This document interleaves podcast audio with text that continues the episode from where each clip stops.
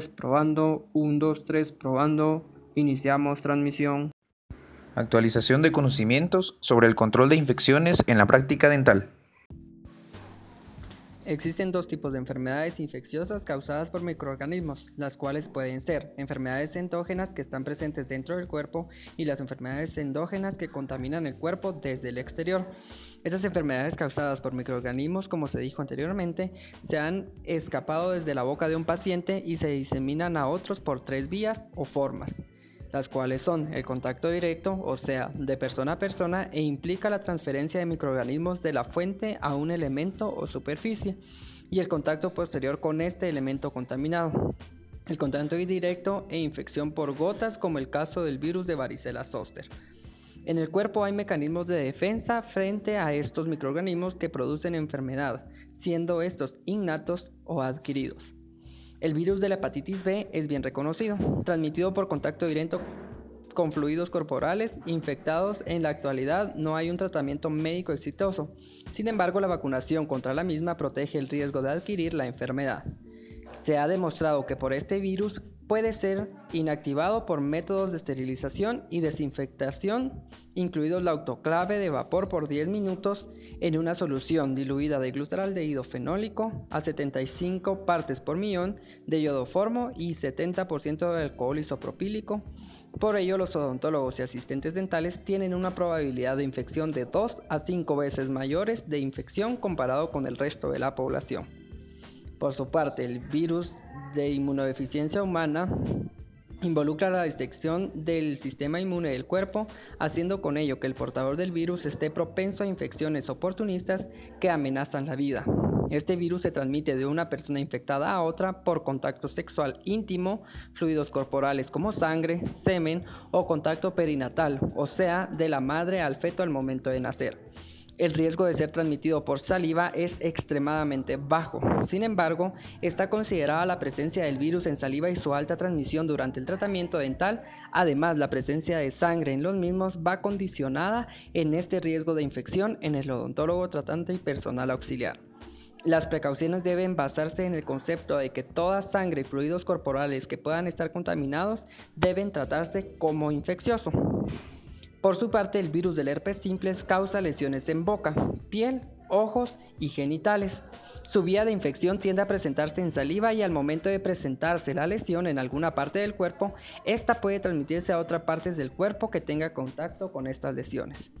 La herpangina es transmitida por el virus Coxsackie y las lesiones aparecen como vesículas en el paladar blando o en la parte posterior de la boca las cuales se convierten en úlceras que duran aproximadamente una semana. La sintomatología que presenta la persona infectada es fiebre, dolor de garganta y cefalea, que con frecuencia acompañan a la etapa vesicular.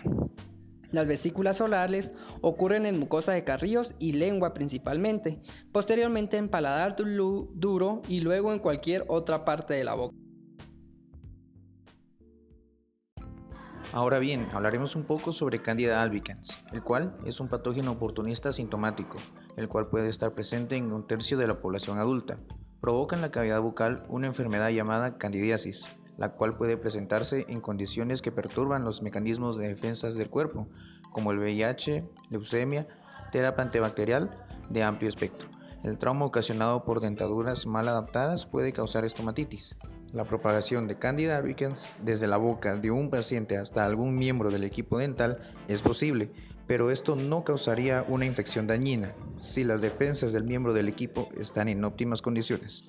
La infección por varicela zoster está dada por el virus varicela zoster, el cual ingresa al cuerpo por medio de gotitas de saliva en el tracto respiratorio dispersándose a través del torrente sanguíneo hacia la piel y otros órganos y luego de dos semanas las vesículas se hacen presentes con mayor frecuencia en boca.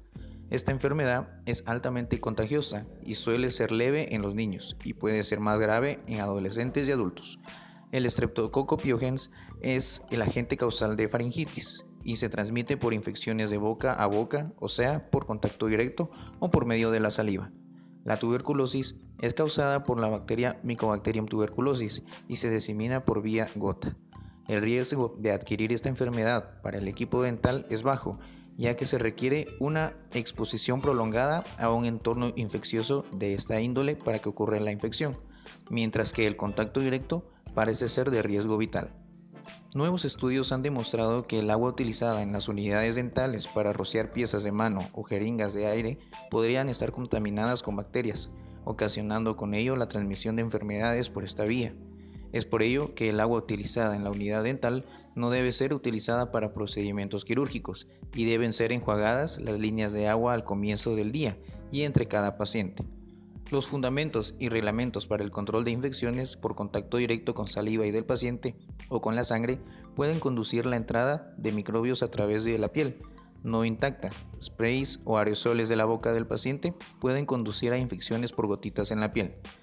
Eh, superficies mucosas de los ojos, la nariz y la boca, o la inhalación de las mismas.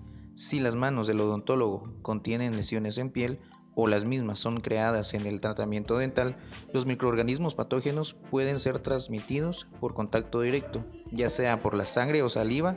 El paciente puede tener contacto indirecto con los patógenos transmitidos por la sangre u otros agentes. Si el odontólogo se lesiona y sangre en los instrumentos u otros elementos que luego serán utilizados en la boca de los pacientes.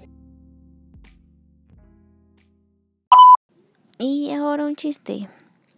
Había un pez que quería ser locutor que cuando salió al aire se murió.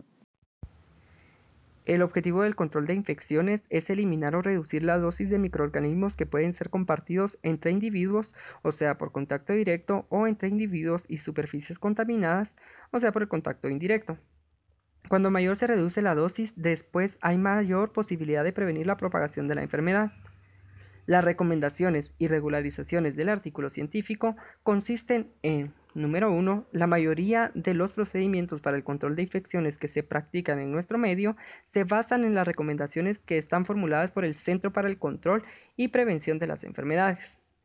El objetivo es asumir la seguridad y efectividad de los dispositivos médicos, ya que las barreras protectoras ayudan en la prevención de las infecciones cruzadas.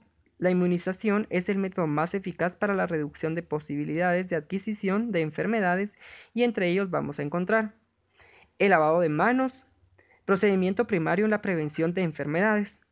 El secado de las manos es una parte esencial en el proceso de higiene. Se deben utilizar toallas de papel suaves y desechables de buena calidad. Las mascarillas, los lentes que protegen de agentes patógenos que pueden causar infecciones en los ojos o en las membranas mucosas asociadas. La ropa de protección externa, los enjuagues bucales previos al tratamiento con clorexidina al 2%, reduciendo la carga bacteriana. El procesamiento de instrumentos consiste en una colección de procedimientos que se encargan de la limpieza de instrumentos contaminados de forma correcta para causar el menor daño a los mismos. La meta en estos casos es la eliminación de los microorganismos por medio de la, de la esterilización. Este proceso es uno de los mejores para eliminar la gran mayoría de microorganismos. Las endosporas son seleccionadas para la esterilización ya que tienen alta resistencia al calor y, a los químicos. El germicida utilizado es el glutaraldehído al 2% o a 3.2%. Está indicado para la esterilización de instrumentos plásticos, lo cual requiere pasar 10 horas en este líquido. Si es menos de este tiempo indicado, se considera que los instrumentos fueron descontaminados y no esterilizados. Otro método es el óxido de gas etileno, el cual requiere de 4 a 12 horas de esterilización. Sin embargo, es potencialmente tóxico y es más utilizado para la esterilización de los instrumentos en endodoncia. Fin de la transmisión. Cambio fuera.